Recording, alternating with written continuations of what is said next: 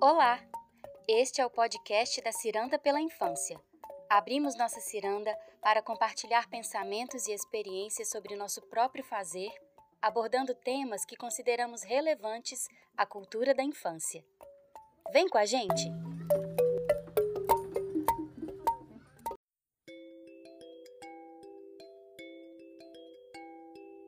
Olá! Eu sou Renata Correia integrante da equipe Ciranda pela Infância, e eu escolhi falar hoje sobre o meu modo de pensar o brincar. Ou melhor, compartilhar um modo como descobrir um sentido para a palavra brincar. Isso de descobrir um sentido próprio faz toda a diferença e pode inclusive ser libertador quando pensamos na relação com nossos filhos. Porque eu sei que para nós mães e pais com filhos na primeira infância, nos vemos recorrentemente às voltas com questões como: Eu não quero brincar. Eu não sei brincar. Eu não sei mais brincar. Eu não tenho tempo para brincar com meu filho. Eu preciso brincar com minha filha? Minha filha não brinca sozinha e eu não sei mais o que, que eu posso fazer com ela, eu não tenho ideias. Meu filho não quer fazer nada. Só quer ficar brincando, brincando, brincando, brincando, não escuta e não faz outra coisa. Pois muito bem.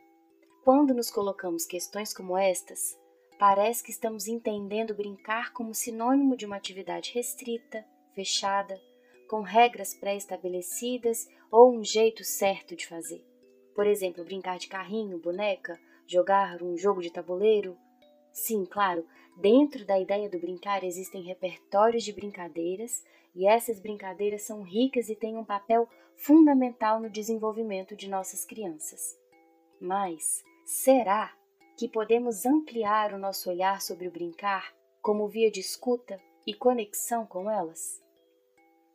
Eu acredito que sim. Eu vou te contar uma coisa. Diferentemente de muitos adultos, para mim sempre foi um exercício desafiador me conectar com memórias de infância. E isso tem uma importância, não acham? Conectar com as memórias de infância? Lembrar da criança que fomos em determinados momentos é essencial para lembrarmos de quem somos, nossa identidade, nossas travessias. Mas por onde andam nossas memórias? Temos de ir atrás delas ou permitir situações para que elas emerjam, existam em nosso presente. Eu fui buscar. Mesmo sem saber, eu fui.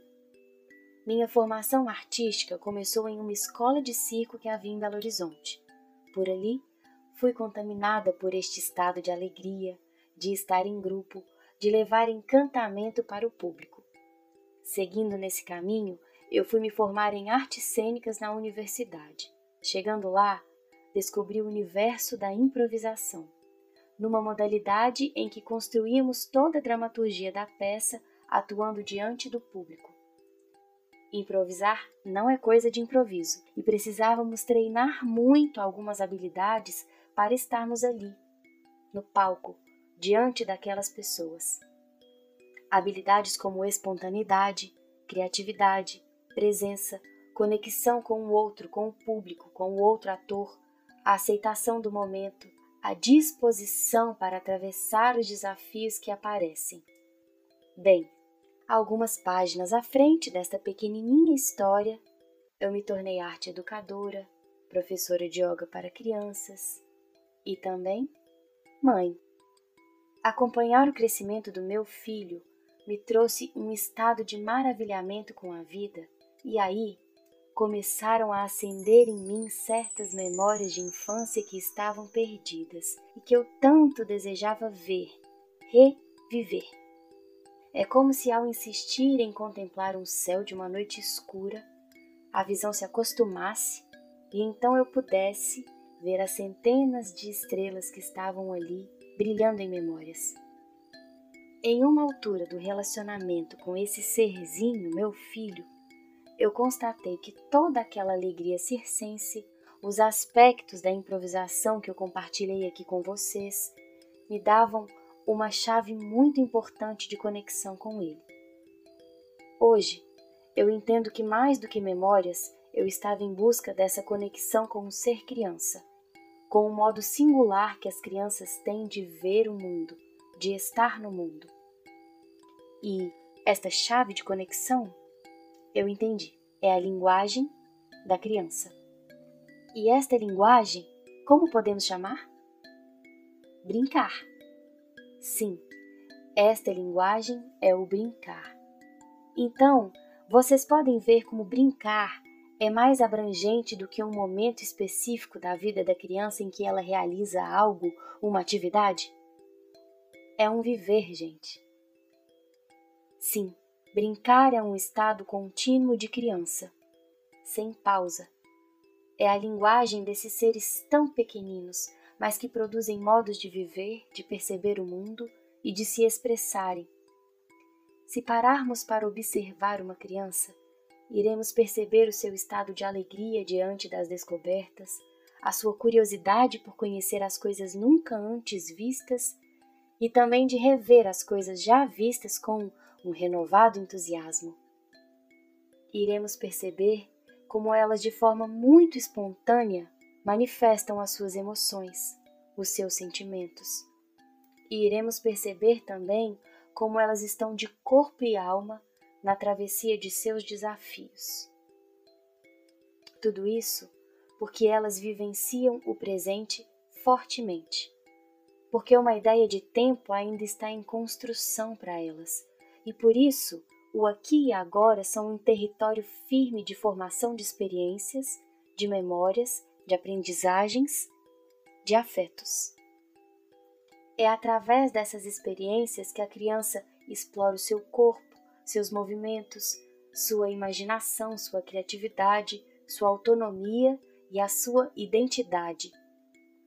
É onde ela experimenta a habilidade para se relacionar com seus pares, com o seu entorno, com os espaços, habilidade para cooperar, para perder e para ganhar, e por aí vai.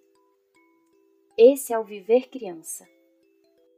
Então, respeitar este brincar das crianças significa cultivar uma abertura para escutá-las verdadeiramente e de forma empática.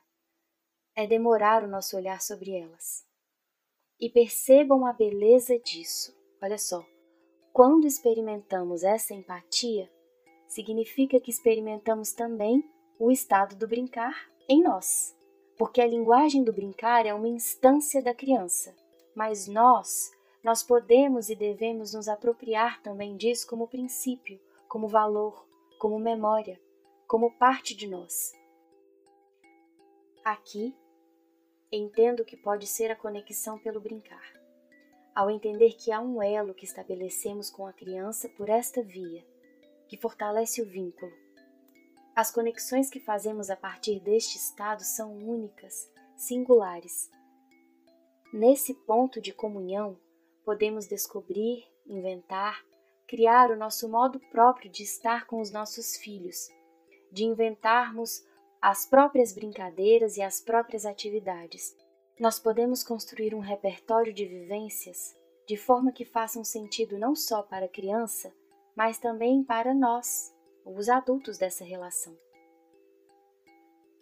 É a partir dessa conexão que nós também poderemos reconhecer as necessidades de nossos filhos e criar assim contextos, circunstâncias, condições para que elas vivenciem com interesse as suas experiências de vida.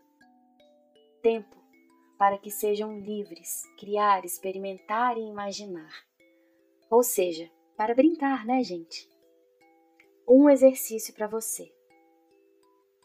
Sempre que sentir perdido ou perdida, confusa ou confuso, achando que está difícil demais acessar o universo da sua filha ou de seu filho, entregue-se à sensação e à alegria do estado de ser criança. Percorra sua memória. Se não der, permita-se, como disse Lídia Ortélio, a olhar menino, aprender menino, a reaprender menino que o seu céu de estrelas vai se iluminar.